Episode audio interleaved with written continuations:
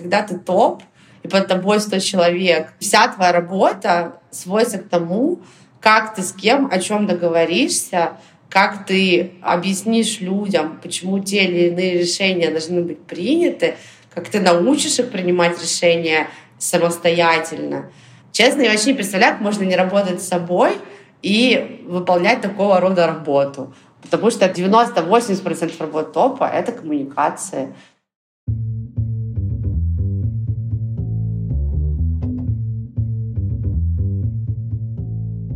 Привет! Я Юра Агеев, и это 273 выпуск подкаста Make Sense. Вместе с гостями подкаста мы говорим о том, что играет важную роль при создании и развитии продуктов. Люди, идеи, деньги, инструменты и практики. И сегодня моя собеседница Мария Злыгостева. Мы поговорим о культуре удаленной работы, вызовах, которые она ставит, и возможных решениях. Обсудим тему сложных решений, связанных с людьми, рисками и изменениями. Почему их иногда нужно принимать и как быть с последствиями. И еще поговорим о том, почему людям сложно даются изменения, зачем делать регулярные эмоциональные чекины в команде и о выстраивании отношений. Подкаст выходит при поддержке конференции по менеджменту продуктов Product Sense. Маша, привет. Привет. Расскажи немного про себя, пожалуйста. Сейчас я SEO компании Skill Factory. Мы занимаемся обучением IT-профессиям. До позиции SEO я выросла изнутри компании. А, пришла я работать продуктом 4 года назад, потом стала коммерческим и в начале прошлого года стала SEO. Класс незапланированный вопрос, но все равно интересно. По сравнению с продуктом, э, давай, вот какие у тебя инсайты на роли SEO? О, ну, по сравнению с продуктом много. С коммерческим у меня меньше, наверное, было различий, но тоже довольно много. По сравнению с продуктом, ну, конечно, широта взгляда, потому что я смотрела исключительно в рамках того, как масштабировать продукт, э, что нужно делать в маркетинге, в продажах, вообще особо не думала, что есть какие-то процессы о том, как мы там э, платим людям зарплаты, что вообще, как мы нанимаем людей.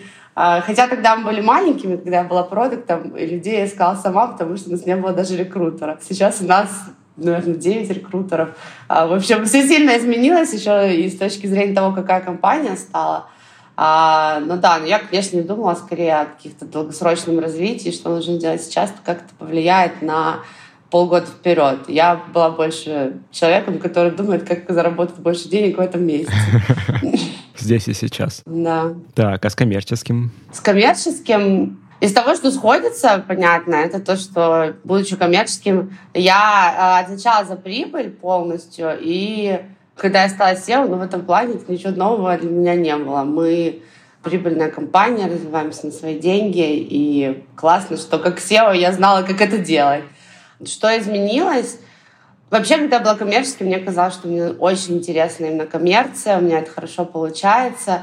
Когда я стала SEO, я поняла, что вообще не все так на самом деле. Мне больше интересно заниматься культурой, командой, компанией в целом, стратегией. Когда я была коммерческим, я вообще об этом не думала. То есть у нас не было как таковой стратегии, и меня это вообще как-то никогда особо не заботило. А у меня была своя стратегия, как там заработать больше денег, какие каналы деньги вливать, как растить конверсии и так далее. Ну и как работать с командой, со своей коммерческой тоже, конечно, это было.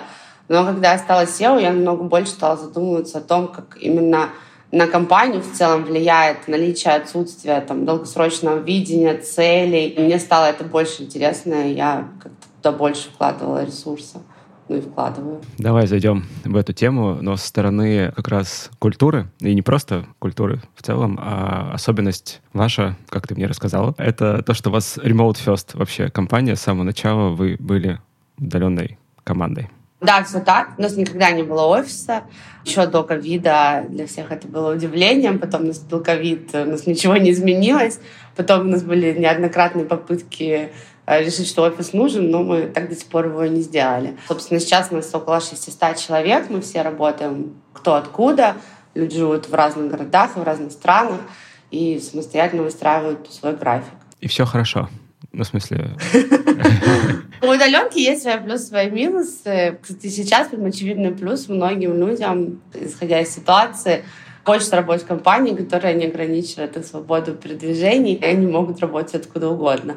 Конечно, у этого есть свои минусы. Это общее понимание того, что вообще в компании происходит, засинхроненность какая-то, как вопросы решаются, насколько быстро мы можем решить какие-то вопросы, которые в офисе можно было бы решить. За пять минут просто подойдя к человеку, нас скорее там нужно знать встречу, договориться, что мы будем обсуждать и так далее. Вот тут интересный момент, кстати, на днях буквально читал, по-моему, Spotify или что-то такое. Ну, короче, они там решили сократить э, митинги, и вот это все на 30%. Там, запретили, вернули no meeting в Wednesday, и, короче, вот это вот все там возвращали. И в этом смысле, мне кажется, ну, те, кто любит офис, они действительно сейчас такие сидели и кричали, да, да, мы в офисах возле кулеров решаем все вопросики. Там. Знаешь, мы тоже сейчас думаем о no meeting митинг, э, что-нибудь, Friday, Wednesday. А у нас очень много встреч, и я думаю, что это частично связано с тем, что у нас удаленка, и единственная возможность э, что-либо решить — это назначить встречу. И, наверное, у нас в среднем больше синхронизации, чем это в компании, которая постоянно ходит в офис, потому что многие люди просто не могут понять, что происходит в другой команде, кроме как назначить встречу и обсудить это. Ну, это вот, кстати, да, в принципе, если так задуматься, логично, что если вы удалены, то как бы вы не видите друг друга, и, соответственно, у вас вот этот э, гэп информационный и образуется. Единственный выход, который сейчас есть, это увеличение как раз количества коммуникаций, закрывающих эти э, пробелы, или как? Да, это скорее данность, что у нас много коммуникаций. Это, я бы не сказала, что это выход. Мы скорее сейчас думаем, а, что сделать по-другому, чтобы мы не просто встречались бесконечно на встрече, а действительно количество встреч можно было уменьшить, потому что Понятно, что для многих людей, там, ладно, я могу ходить все время на встречи, в принципе, это моя работа. У нас есть и темледовые позиции, на которых не единственная работа — это встреча, а встреч очень много. Что мы делаем? Ну, во-первых, мы делаем офлайн встречи периодически, то есть я все-таки верю в то, что офлайн видеться нужно, особенно, например, топ-команде, либо мы делаем по командам какие-то встречи. С топ-командой я встречаюсь э, раз в квартал на неделю, у нас э, концентрированный офлайн выезд, там два дня страцессии, три дня мы как раз просто работаем вместе, просто решаем вопросы, до которых все никак руки не доходили. И я прям вижу, это очень сильно помогает. После таких встреч у нас вырастает там, и продуктивность, и то, в принципе, видно, как это даже на результат влияет в компании. Вот. И плюс мы делаем такие же встречи по командам. Недавно мы делали корпоратив, это был первый наш официальный корпоратив, хотя нам там лет шесть уже, наверное. И многие люди просто подходили, о, это ты, да, я видел тебя в зуме, но ты как-то иначе выглядишь офлайн. а, ну и, в общем-то, знакомство, создание каких-то связей, в том числе дружеских, а не рабочих. Для этого точно нужно делать хотя бы раз в год корпоративы. Надеюсь, мы теперь будем делать их регулярно. И перед корпоративом мы, кстати, делали а-ля Лего игру с э, менеджмент-тим, там нужно было собрать такой большой конструктор, ну, он как лего, только больше детальки. Мы вообще решили это сделать, потому что мы поняли, что там сидеть и обсуждать что-то с командой мы это всегда делаем, а вот что-то вместе сделать руками и посмотреть на динамики, как вот то, как они собирают вместе детальки, влияет на то, как мы вместе двигаем бизнес. И провести эти параллели было очень интересно. И многое оттуда мы взяли потом в работу, потому что сами тем лиды выходили с какими-то предложениями, чего им не хватает в работе, чтобы они работали более эффективно. Ну, то есть это вот как раз знакомство, возможность посмотреть на человека вживую, потому что через Zoom все равно сегодня увидишь, сегодня почувствуешь. Ну да. А как вот проникновение информации вопрос вот этот решается? Люди шерят информацию. Ну, то есть, когда-то в офлайне, там, не знаю, условно, опять же, кулер, там, кофе, не знаю, люди там могут зацепиться языками и там, поговорить о задачах там и так далее. А вот в зуме у тебя созвон, все, закончился, давай. Да, такая проблема есть точно. Некоторые люди делятся информацией с друг другом. Не всегда это информация, которая дошла до них исключительно правильная, поэтому мы стараемся давать, наверное, больше коммуникации. Я провожу разные встречи, форматы там, ответов на анонимно заданные вопросы от сотрудников, которые мы собираем заранее, и потом я на всю компанию отвечаю. Чаще всего люди как раз там спрашивают про то, что их волнует, что им непонятно, в том числе про какие-то решения, которые они не понимают, почему были приняты. И иногда даже спрашивают про людей, почему кто-то ушел, почему у кого-то поменялась роль. И я как раз думаю, что в офисе это решается тем, что люди между собой там встретились и что-то перетерли. Еще слухи расползаются. А слухи расползаются. У нас, видимо, слухи ну как-то либо расползаются не совсем те, либо не расползаются вообще. И поэтому нужно как раз давать больше коммуникации с нашей стороны. Это как бы один из инструментов. Я думаю, нужно искать и другие. Мы пока плохо используем, например, письменные форматы дайджестов и так далее, которые, я знаю, используют компании, работающие удаленно. Но что-то мы не очень любим писать, видимо. Вот. В основном, да, у нас есть такая коммуникация, или потом у нас есть пульс компании, это ежедвухнедельная встреча, где мы говорим вообще про новости, то, что случилось в разных отделах.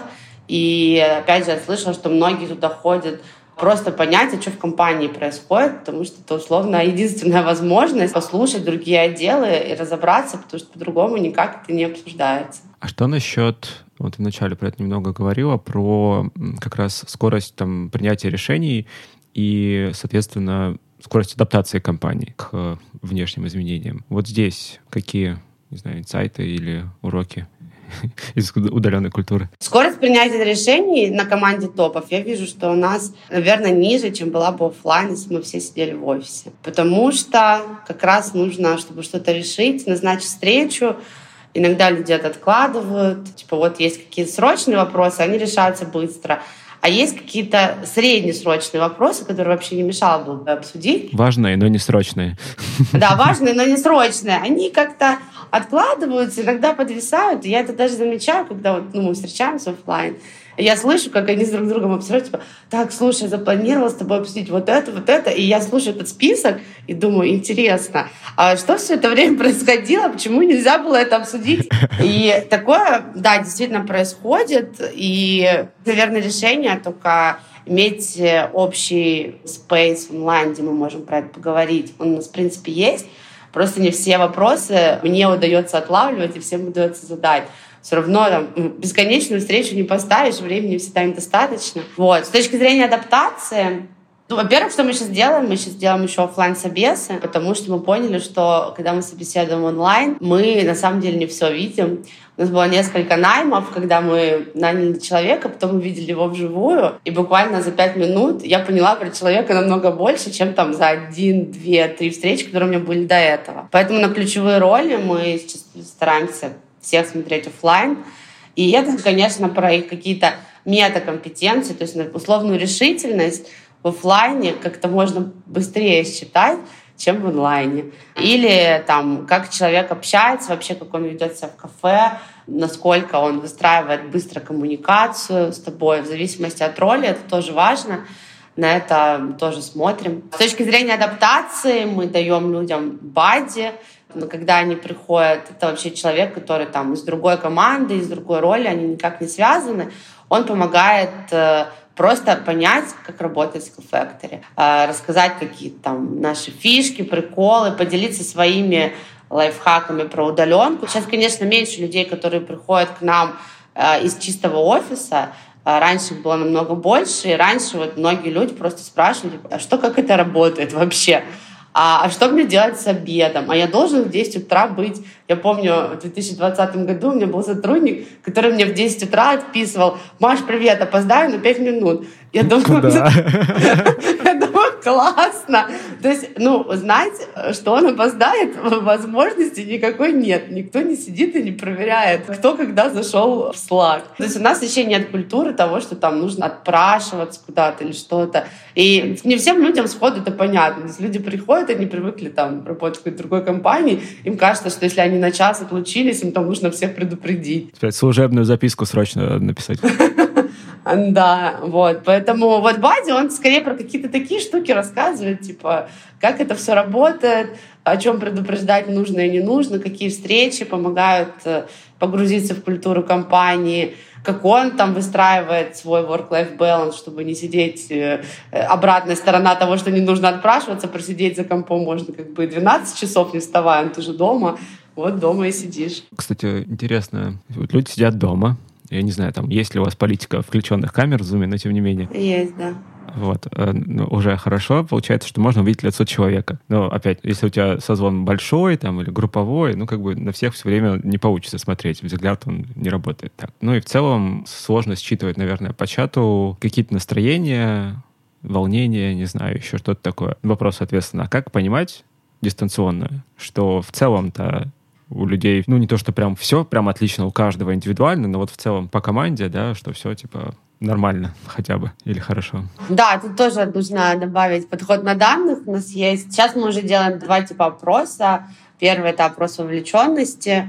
Эта методика там, всемирно используемая, показывает, насколько сотрудники вовлечены, в том числе у нас туда входит NPS. И второе, мы еще меряем выгорание. Недавно тоже нашли методику, которая помогает понять, насколько человек выгорел, насколько уже в критической ситуации, условно, а, в нормальной и так далее. И, соответственно, у нас есть проценты, по которым мы замеряем там, наше нормальное состояние, вовлеченность у нас там, 85%, достаточно высокий показатель. Там есть вопросы, которые подсвечивают нам проблемные зоны. Например, в случае удаленки проблемной зоной э, является вопрос, есть ли у тебя друг или подруга на работе. Потому что у нас низкий показатель, вот среди того, что у нас в целом он высокий, именно по этому вопросу у нас всегда низкий.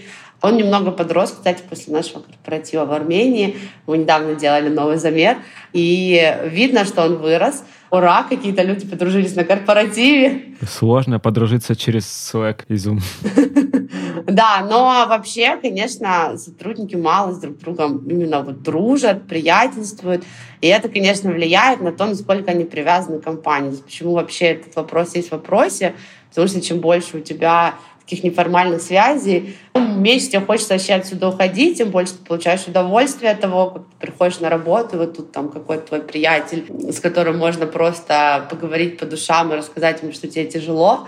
Вот с этим у нас очевидно есть проблемы. Кстати, бади, про которых я рассказываю, мы в том числе делаем для этого, потому что, ну, так как это больше такая неформальная штука, это люди не из одной команды всегда специально, чтобы они как раз могли найти коннекты не, зави... не связанные с работой и потенциально подружиться. И действительно для некоторых людей это работает. Не для всех.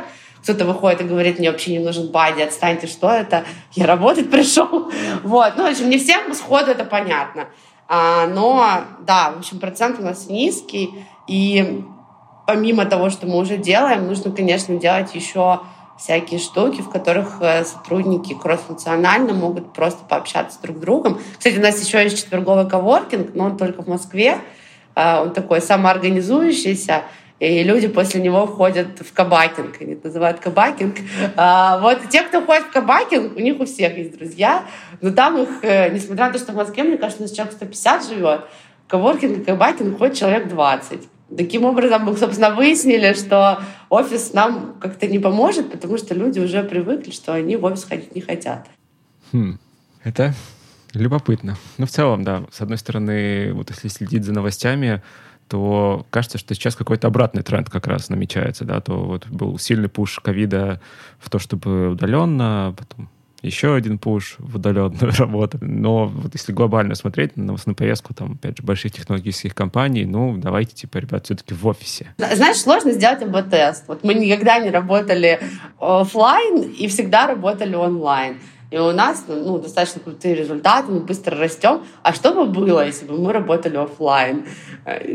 Очень сложно предположить. Но, естественно, мы там видим большим плюсом как раз то, что мы можем а, людей набирать из разных городов и стран, и люди, которые такие больше направлены на свободу. А, удаленка — это же не только про то, что тебе в офис не нужно ходить, а ты в целом чувствуешь больше свободы. Никто там не сидит и не смотрит, чем ты занимаешься. Ты можешь сам выстроить свой график. А это большая ответственность. Да, это большая ответственность. И такие люди, которые выбирают это, у них на самом деле все нормально, базово, с тем, что они могут себя организовать. Потому что я знаю людей, которые говорят, о, я не могу работать удаленно, это так тяжело не ходить в офис. Вот я прихожу в офис, я там эффективен. Такие люди, им тяжело работать в Factory, потому что, ну да, если ты э, не можешь себя дома организовать и хочется лечь поспать, ну, наверное, у тебя с какой-то базовой организованностью есть сложности, и тебе это будет тяжело и цели достигать. Поэтому эта свобода, она помогает нам людей подбирать, которые нам скорее больше по духу подходят, что ли. Окей, давай перейдем к следующему. блоку нашей беседы. Он тоже частично связан с культурой, только уже, видимо, личный. У тебя был процесс построения, перестроения команды топов, и это, соответственно, процесс непростой, и приходилось принимать сложные решения. Но и в целом работа тела, она состоит из больших решений относительно людей. И вот хочется поговорить о том, как вообще с этим живется. И вообще, можно начать с того, что такое сложное решение? Сложное решение — это решение, которое либо связаны с изменениями, а люди базово противятся изменениям, поэтому они не очень бы хотели вообще, наверное, при прочих равных оказаться в этих сложных решениях. Либо это решения связаны с тем, что там есть большое количество каких-то рисков, которые первоначально все видят. Я вот сегодня утром думала тоже про этот блог, и мы с командой делали Хогана. У нас в команде очень высокая осторожность, ну, командная всецело. Вот. И э, когда мы с, собственно, коучем разбирали наш командный Хоган, он сказал нам, что, типа, ребят, ну да, с такой осторожностью тяжело решение принимать. Вам нужен человек, который всегда говорит, так, все, жмем на газ, э, хватит оценивать риски, хватит смотреть. У нас один человек в команде, это, кстати, не я, имеет низкую осторожность, и все остальные имеют примерно в среднем высокую. Но жму на газ чаще я, чем этот человек, но этот человек мне помогает, кстати, по-другому посмотреть. То есть я иногда тоже себя ловлю на том, что я тут что-то переоцениваю зачем-то. Я как-то с ним могу поговорить и вижу, что ну, он просто такой более смелый, базово. Он видит меньше негативных последствий, чем позитивных в большинстве решений. И если с ним поговорить, на газ легче надавить. Это не проблема, это возможность. Да-да-да.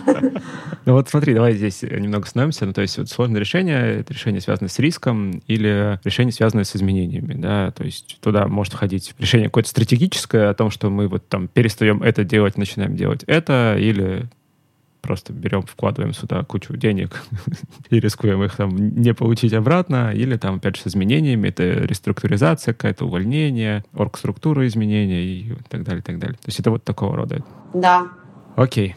Почему они сложные? Давай. Ну, там, где есть изменения, там это касается напрямую определенных людей, у которых есть ожидания, что они будут, ну, не всю оставшуюся жизнь. Ну, вот их выбрали на эту роль, они, значит, здесь работают, и базово, конечно, мне кажется, многие компании, я бы сказала, что вообще у нас из-за роста большого у людей часто меняются роли, зоны ответственности, там они растут, в общем, происходят какие-то изменения. Когда я стала SEO, в команде топов было база вообще очень много людей. Ну, очень много, я имею в виду, насколько я помню, у нас было 13 изначально. Сейчас, спустя полтора года, я вообще не представляю, как мы хоть какие-либо решения принимали, когда нас было 13. Потому что нас семь, и иногда я думаю, что было бы здорово, что нас было пять. Потому что, в принципе, решение хочется принимать там не тоталитарно, нужно всех послушать. Когда вас 13, ты пока всех послушаешь, в принципе, встреча закончилась. Ну, понятно, не все всегда хотят что-то там высказаться, не у всех всегда есть свое мнение, но все равно это сильно влияет. И количество времени, которое мы отводим на принятие решений, и количество личных встреч, которые мне нужно было проводить, в общем-то, я поняла, что у нас вообще не оптимальная структура. А не оптимальная она была потому, что ну, я была до этого коммерческой, у меня просто остались все мои подчиненные, которых было там, по-моему, 7 или 6. И добавились все э, сотрудники предыдущего SEO. Как следствие, нас просто стало столько. И коммерческого на тот момент э, не было. Не было возможности его выбрать. Поэтому я скорее переделывала структуру условно под коммерческим, чтобы из команды топов часть людей убрать. И да, это сложное решение, потому что э, люди любят там, ну ладно, ранги, чины, какие-то статусы. Я вхожу в команду топов. Значит, я топчик. Ой, мне сказали, что есть вариант, что я не буду входить в команду топ. А почему я? Почему это коснулось именно меня? Я не хочу. Вот. Ну и, в общем-то, базово все такие разговоры, они всегда идут через большое сопротивление. Никто, у меня пока не было такого человека, к которому я пришла и сказала, слушай, я решила поменять тебе там, не знаю, роль руководителя, зону ответственности или попрощаться уж тем более. Пока у меня не было разговора, человек сказал, о, Маш, супер, как здорово, давай. Класс, зашибись, да. Да, в зависимости от человека кто-то реагирует с большим количеством сопротивления, негатива, кто-то с меньшим, но всегда это да, такой сложный разговор, к которому нужно готовиться, подсвечивать плюсы для этого человека, которые для него в моменте вообще не очевидны. И плюсы для компании. Я всегда стараюсь на этом себя убекорить, что я здесь не пытаюсь сделать всем хорошо, я компанию управляю, и когда я управляю компанией, да, кому-то могут не понравиться мои решения, но я делаю так, чтобы рос бизнес. И мне это помогает просто успокоиться и не думать лишний раз, не переживать о том, как человек это воспримет. Ну, как можно вспомнить, знаешь, если смотрела фильм «Небо в небо» называется, с э, Джорджем Куни, мне кажется, да. И там вот как раз его работа была ездить э, и увольнять а, людей. Да, да, я вспомнила этот фильм, да, я его смотрела. Ну, там очень трогательные просто э, речи у людей, которых увольняли. Понятно, что это актеры, но прям за живое это местами берет. И это такая эмоциональная нагрузка прям сверху, которая, ну, как вот мне кажется, что у тебя вот есть бизнес-задача, которую тебе надо решить, да, и у тебя есть встречное вот это вот сопротивление, не сопротивление, ну, то есть сопротивление точно есть, но еще есть эмоциональный груз, который тоже такой прилетает просто Слушай, да. Ну и тут, мне кажется, очень сильно зависит от человека. Я скорее очень, я считаю, излишне направлена на людей, и мне это мешает. Вот на данной роли точно. Ну, у меня есть психологическое образование, мне базово важны люди, там, как они себя чувствуют. Мне очень тяжело иногда от этого абстрагироваться, когда нужно действительно просто что-то сделать с холодной головой, назовем это так. Я там прокручиваю, как себя человек будет чувствовать, что с ним будет, а не повлияет, не, не несу ли я ему травму. Ну, у меня такие мысли тоже бывают. И это скорее там моя там гипертревожность в каких-то местах. Может, какой-то другой SEO скажет, ну, моя работа такая, людей менять, увольнять там и так далее. Я понимаю, что это моя работа, но я раньше думала, что, ну, я уволю, наверное, там какой-то не знаю, 30-40 человек, так, если в целом посчитать, по карьере руководителя, наверное, столько уже есть, и мне станет легче. Или там э, в каких-то фильмах даже есть цитаты. Блин, легче вообще никогда не становится. Особенно тяжело общаться с людьми, с которыми там, я долго проработала. Ладно, там человек вышел, не знаю, месяц поработал, мы поняли, что у нас не матч. Но здесь мне все понятно, и мне не вызывает каких-то сложностей. А когда мы проработали год, два, там, я в него вкладывалась, примерно у нас есть какие-то отношения, и понимать, что все, человек больше не подходит компании, нужен другой.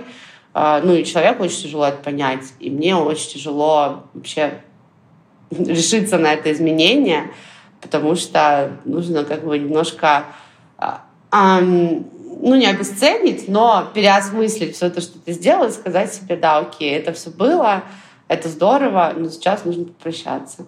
А что с э, изменениями? Ну, вот, например, решение принято поменять стратегию чего-нибудь, этого продукт запустить. Э, в том смысле, что, с одной стороны, казалось бы, что там, ну, решили запустить и запустили, да, а с другой стороны, вот та же самая история про людей, про риски, которые это все сопровождает, и про то, что там может быть страшно, не страшно, а, короче, вот деньги, они сейчас могут улететь и не вернуться. Да, слушай, я вспомнила, наверное, один из самых ярких э, примеров, кто у нас был в компании, в команде. Э, в прошлом году мы принимали решение там, вступать в один большой проект или нет.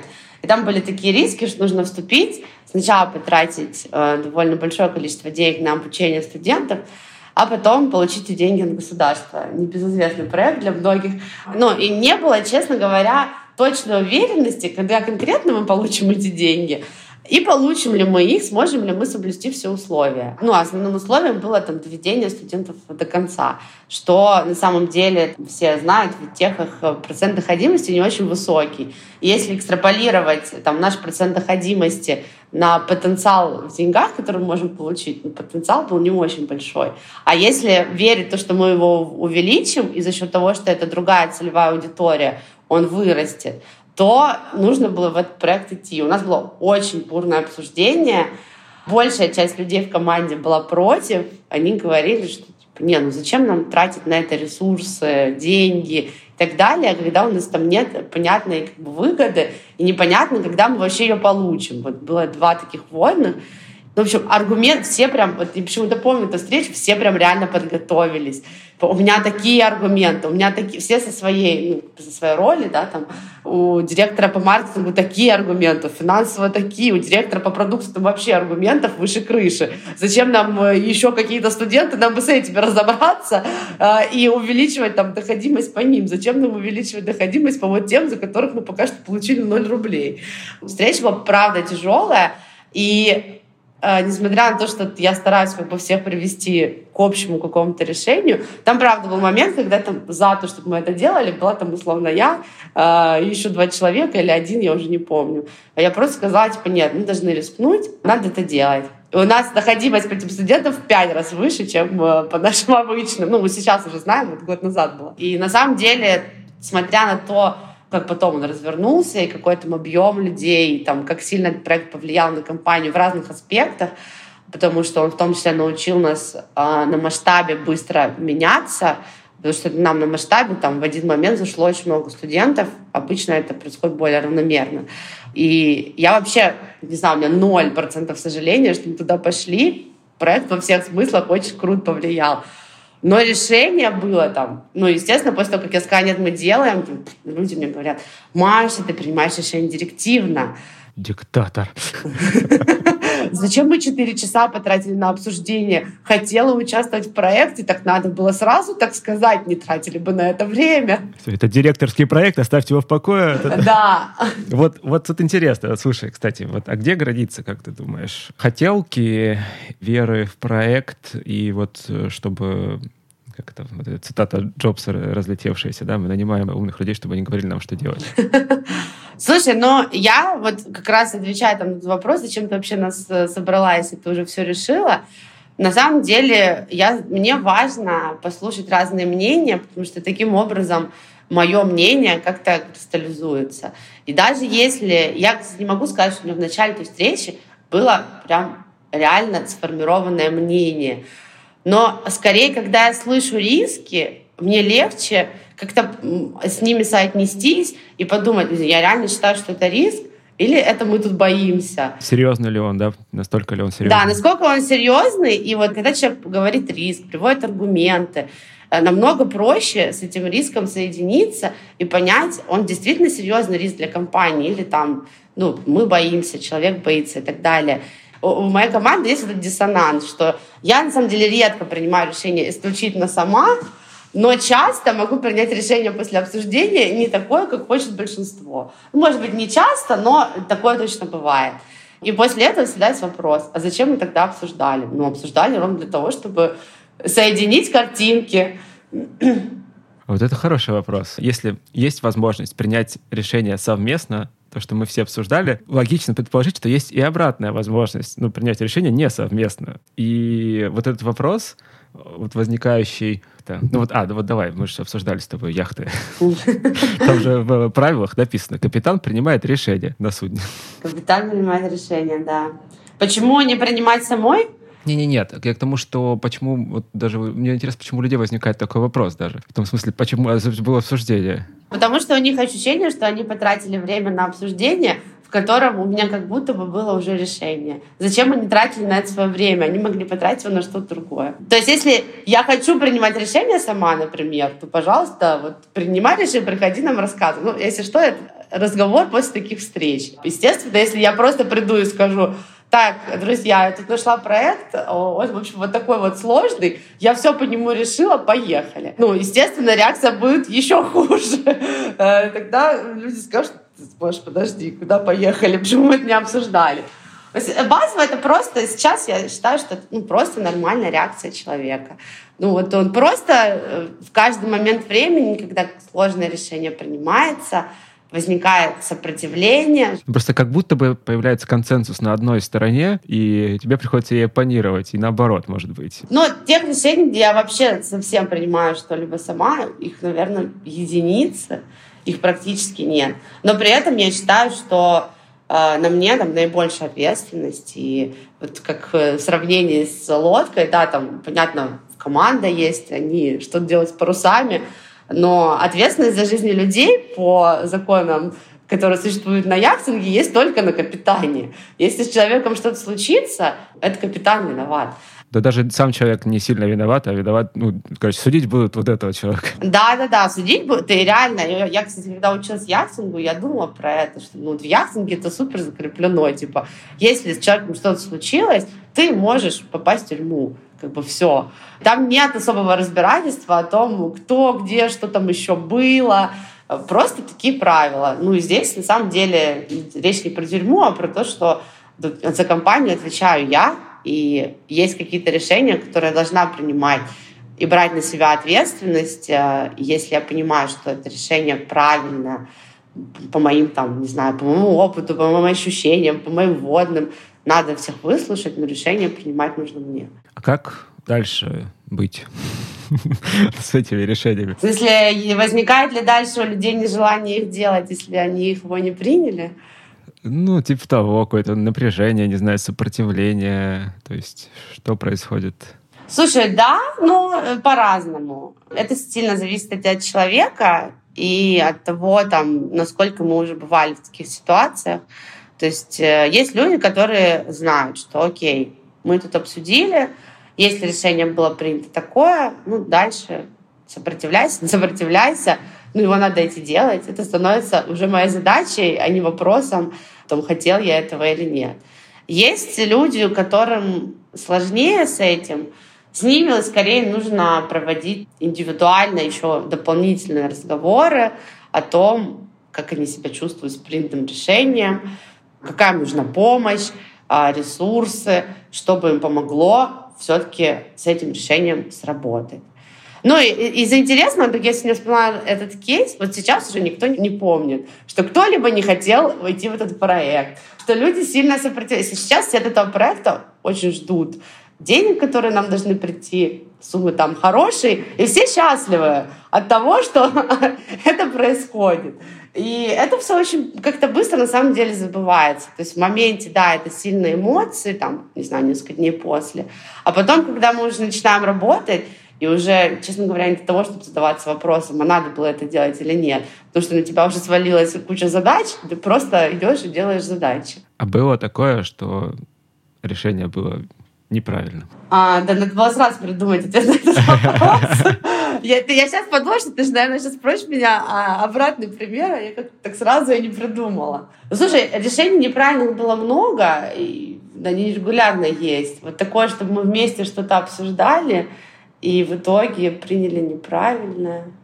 Так сходу мне не вспоминается что-то. Ну, значит, яркого не было? Ну, наверное. Но есть много, на самом деле, решений, которые я там как-то принимаю. Они не то, что не обсуждаются, просто какие-то решения про то, там, как поставить людей, как выстроить структуру. Естественно, я не обсуждаю с командой, как выстроить структуру команды.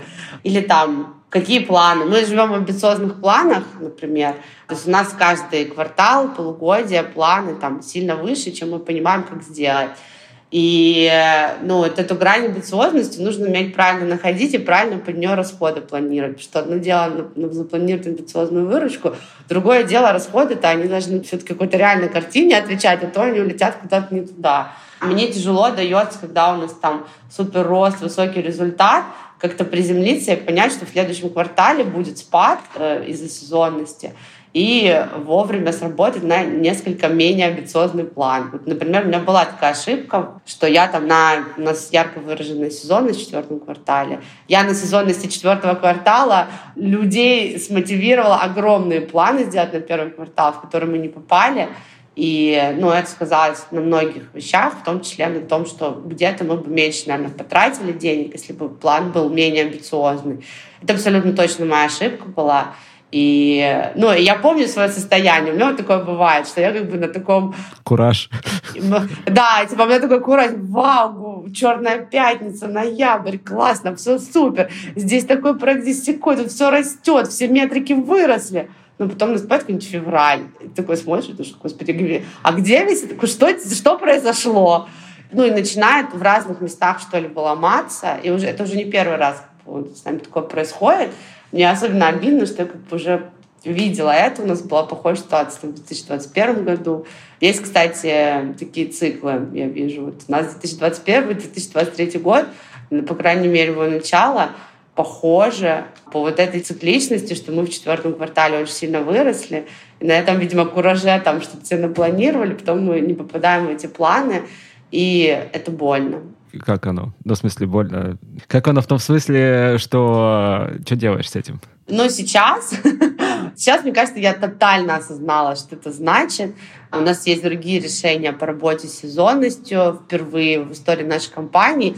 Обычно у нас там сильно растет штат в сезон, и потом мы не до конца понимаем, что делать с этими людьми, когда у нас идет спад.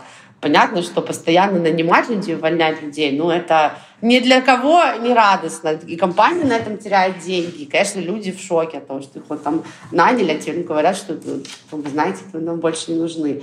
Поэтому мы сейчас будем там делать некие решения, например, по сезонному персоналу, там, где это имеет смысл, не знаю, в отделе продаж, например, в маркетинге, там, где есть ярко выраженные чисто сезонные задачи, и можно нанять людей на парт-тайм, и они сразу будут знать, что они на портай, и мы сразу будем понимать, что у нас будет меняться и будет зависеть от результата.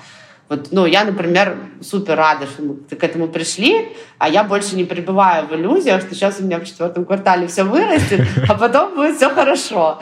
Конечно, хочется сказать, раньше надо было думать, ну что ж поделать. А вот э, такой вопрос неловкий. Про признание ошибок, вот, например, перед командой. Бывало такое, ну, что вот они что-то говорили?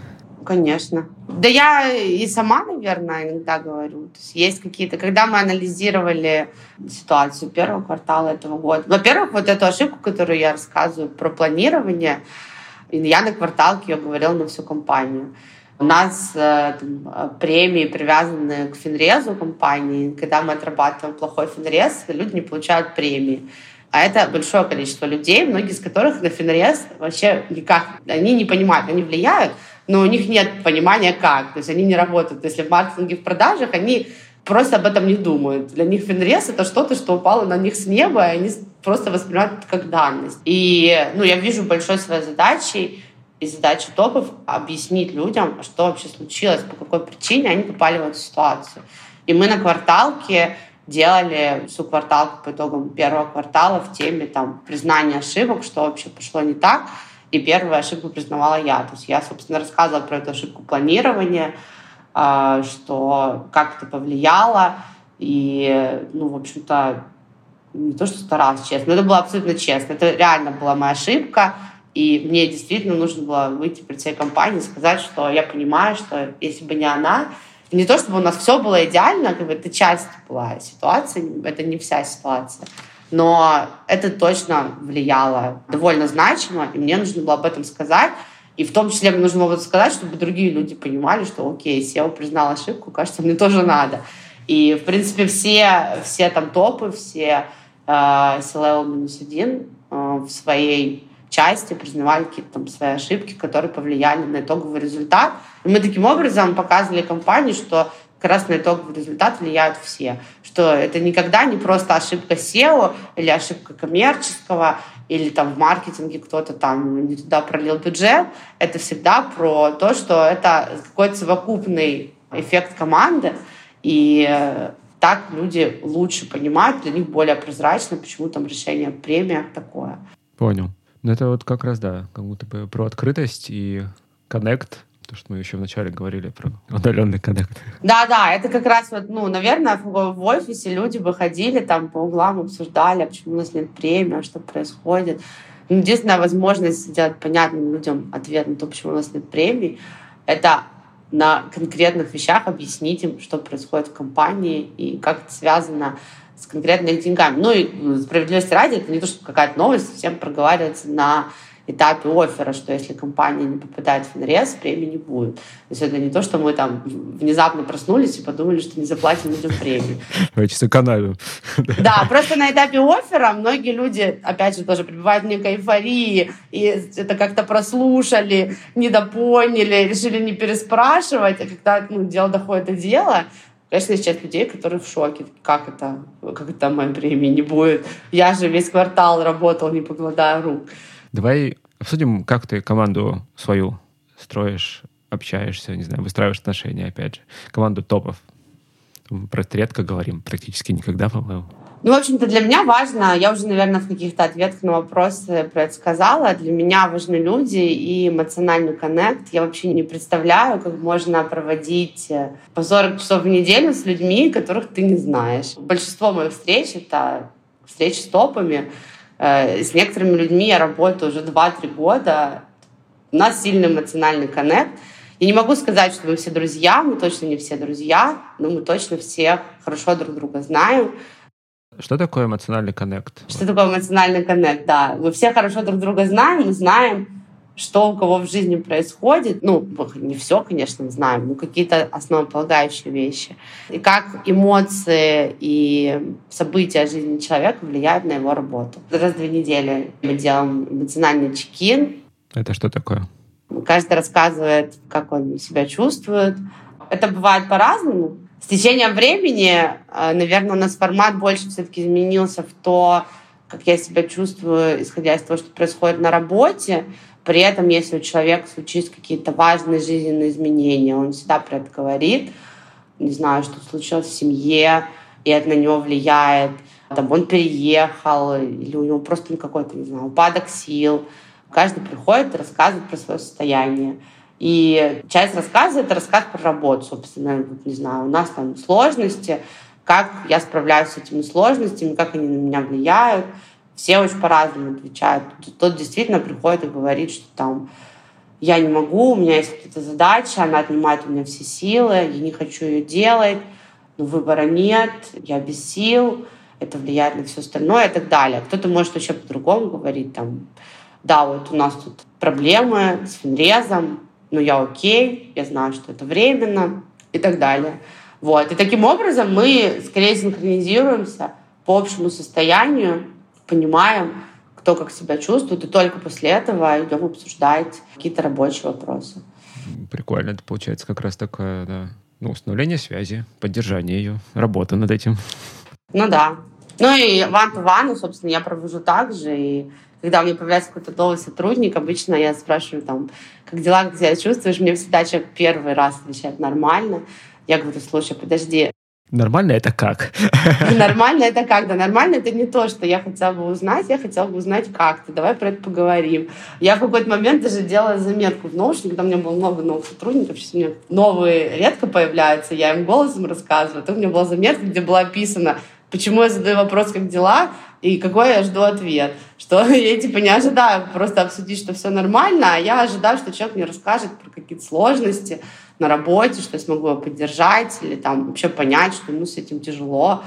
Вот. Ну, ну, это же как раз про такую какую-то открытость и доверие со стороны человека. Оно же тоже со временем появляется. Да, но тоже не сразу. Естественно, ну, первоначально все равно люди такие послушали, такие, ага, я понял. И продолжают отвечать мне нормально. Но тут надо, наверное, продолжать показывать, что мне все еще не все равно. И, может быть, из каких-то других тем, потому что чаще всего я вижу все равно, как человек, рассказывая про какую-то рабочую задачу, э, ну, особенно я работаю только с руководителями, любой человек, рассказав про рабочую задачу, упоминает других людей и какие-то сложности там, и это все равно выливается, так или иначе, обсуждение, что там у кого-то с кем-то конфликт, у кого-то с кем-то недопонимание. А Вася-то нехороший человек, редиска, да? Да, ну, в общем, и это все равно выливается в условное обсуждение, как ты себя чувствуешь. Только не в блоге, как ты себя чувствуешь, а в каком-то другом блоге, когда мы обсуждаем там какие-то проекты и задачи. А, ну, короче, это напряжение или какая-то эмоция, она потом найдет выход. Да, да, да. То есть она все равно выходит. Люди скорее к этому привыкают, когда видят, что если я вижу их напряжение, я его не деприоритизирую в нашем разговоре, а я скорее иду в него, мы его обсуждаем, потому что я просто верю, что когда у человека напряжение меньше, он будет лучше работать. Это моя глубокая убежденность, и я никогда не сприоритизирую разговор про не знаю, цифры, метрики, разговоры про состояние. Ну, если это только не встреча, там, у нас есть встреча по коммерции топов, где мы чисто цифры обсуждаем. Ну, на встрече по коммерции топов я состояниями ничем не занимаюсь. Я занимаюсь исключительно цифрами, метриками, деньгами и так далее. Вот, а на личных встречах я большое внимание уделяю напряжению, проблемам, Давай еще раз, почему? Да потому что по-другому не будет. То есть как-то будет. Тот человек, он больно ему, он там, не знаю, пойдет выпьет кофе, ударит кулаком в стену и, и продолжит работать. Ну, а внутри это останется. Не знаю, наверное, у меня было много опытов, когда я видела, как если решить какое-то напряжение, человек начинает лучше перформить. Ну и плюс, как я сказала, у меня есть психологический бэкграунд, он не дает мне в этом усомниться, потому что я знаю, что ну, все напряжения не так или иначе копятся, если они не разрешаются, они никуда не пропадают. Их можно хранить все глубже и глубже, но от этого только сильнее и сильнее будет потом. Да, от этого только хуже. И, ну, опять же, зависит, там, что это за напряжение. Если напряжение с человеком, с которым тебе все равно еще постоянно работать, то оно все равно выльется потом. Сейчас мы это не обсудим, на месяц мы на это забьем, через месяц напряжение будет больше, но люди никуда не денутся, потому что ну, это относится очень сильно именно к топам.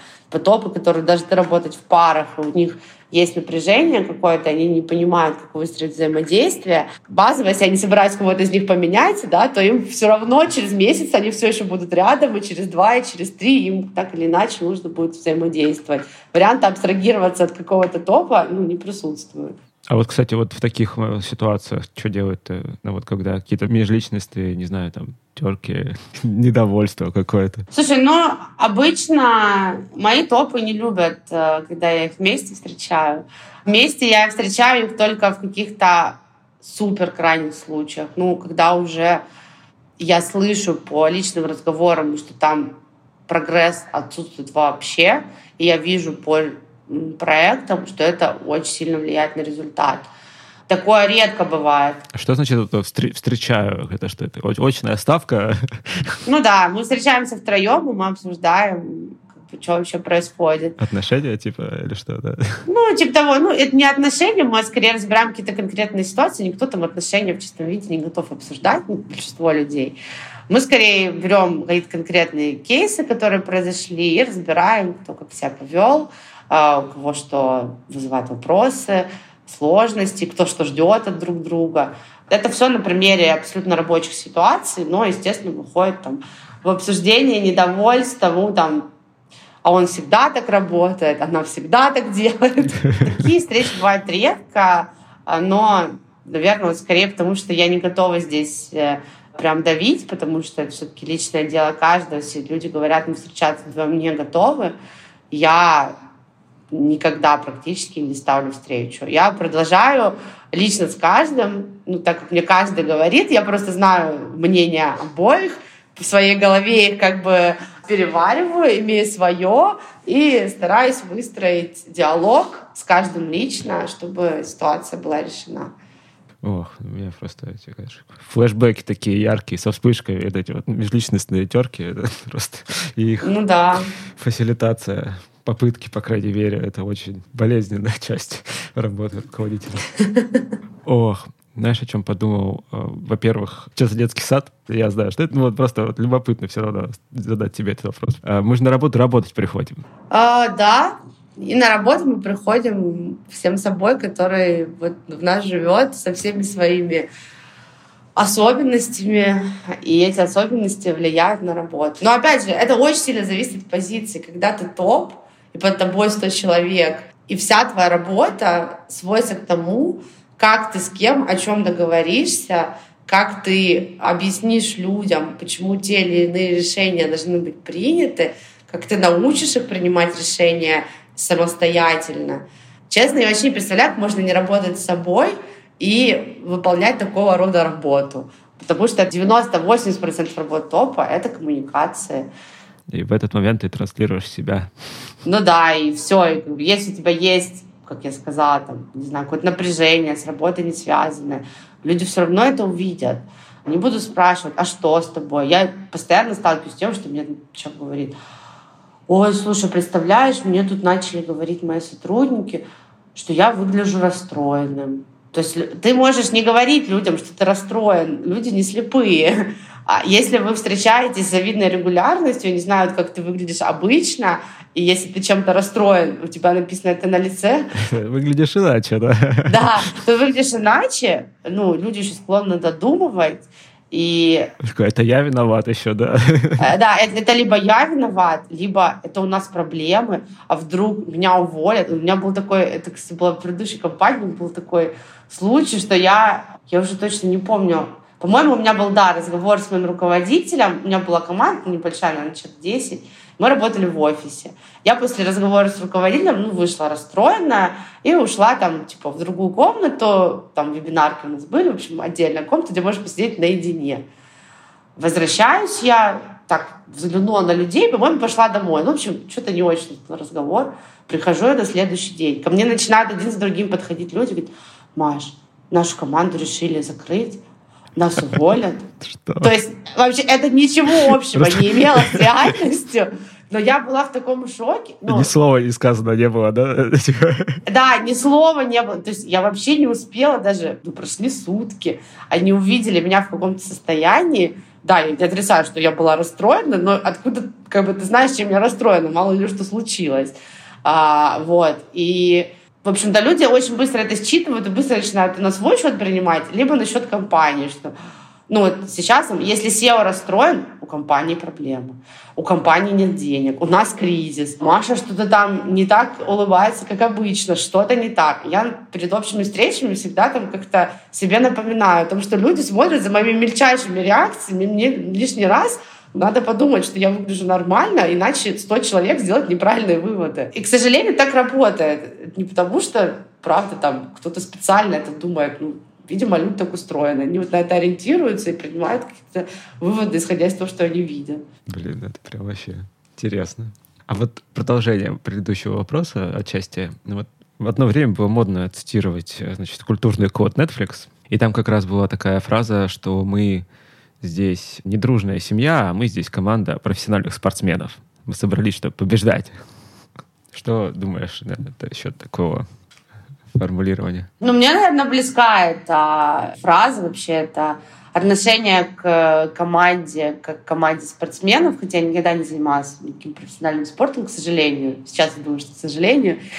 Не знаю, там даже нашумевший Тед Ласса. Я когда смотрю Теда Ласса сериалы, что ж такое? Это какая... Я уже сбился со счета, какая рекомендация ты дала. Серьезно?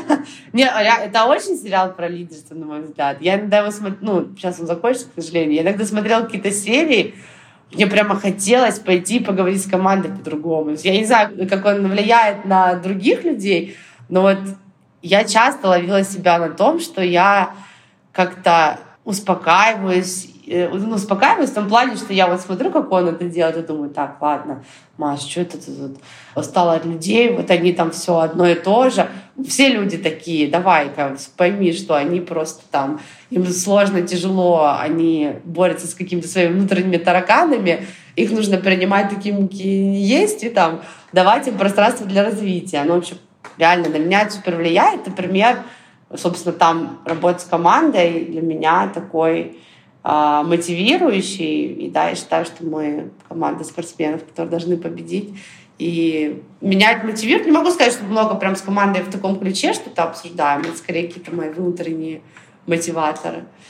Ну, а вот смотри, альтернатива. Ну, не альтернатива, да, а вот, в принципе, бывает такое позиционирование, что мы вот здесь э, дружная семья, мы там друг друга горой. Ну, короче, вот это вот. Э, немного, на самом деле, мы касались этого в самом начале, когда говорили про культуру, там, дружбу и прочие вещи на работе. Но вот в отношении, вот какая команда семья, там есть очевидные вот плюсы свои, да, вот вроде того же э, там привязанности к компании, а, людям очень ценно становится то социальное окружение, в котором они есть, но при этом становится сложнее проявлять отношения профессионально. Типа, мы с тобой там пиво пили вчера, что ты на меня орешь понедельник утром? Вот. Э, ну, не орешь, а там резко э, требуешь что-то. вот, и так далее. Вот. Что здесь думаешь? Я, наверное, скорее вижу больше минусов в этом. То есть, да, ну, дружба может появиться и в спортивной команде точечно. Просто для меня семья — это вот когда мы ставим наши личные отношения в приоритет задачам бизнеса. И во избежание проблем наших личных отношений мы лишний раз не пойдем и не а, будем, там, я не знаю, спорить с друг другом. Потому что, ну, а к чему приведет этот спор? Вот у нас тут разные мнения. Зачем нам вообще тут э, разводить спор и портить наши хорошие отношения? И мне скорее в этом плане кажется, что это не работающая схема, потому что споры будут, а, разные мнения будут, и каждому нужно стараться принимать решения, исходя из его понимания своей роли в бизнесе и пользы для бизнеса. Я видела разные примеры. Конечно, ну, у меня в команде тоже есть а, люди, которые дружат больше. Я просто не могу сказать, что мы все мега-друзья. Когда мы разойдемся, мы будем общаться всю жизнь, встречаться и здесь отпускать. Это вообще не так. Вот. Но есть какие-то пары людей, которые дружат. И зависит от... В некоторых парах дружба иногда, в том числе, влияет негативно потому что они в паре должны ну, там, друг друга челленджить, назовем это так, я имею в виду по работе, а они там супер друзья и как-то лишний раз э, ну, не очень хотят друг друга челленджить. Кстати, тоже интересный момент, да, вот, э, вот, к сожалению, не смотрел тогда вас, не знаю, что там было.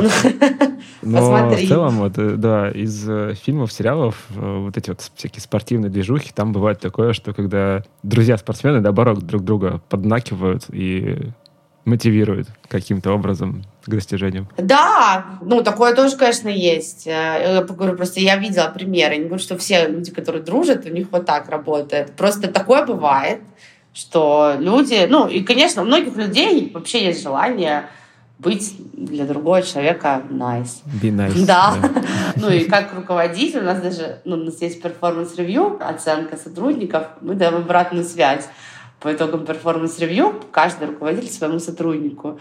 Но обратная связь должна быть понятна. Ты не можешь сказать только, типа, ой, у тебя все супер, как ты молодец.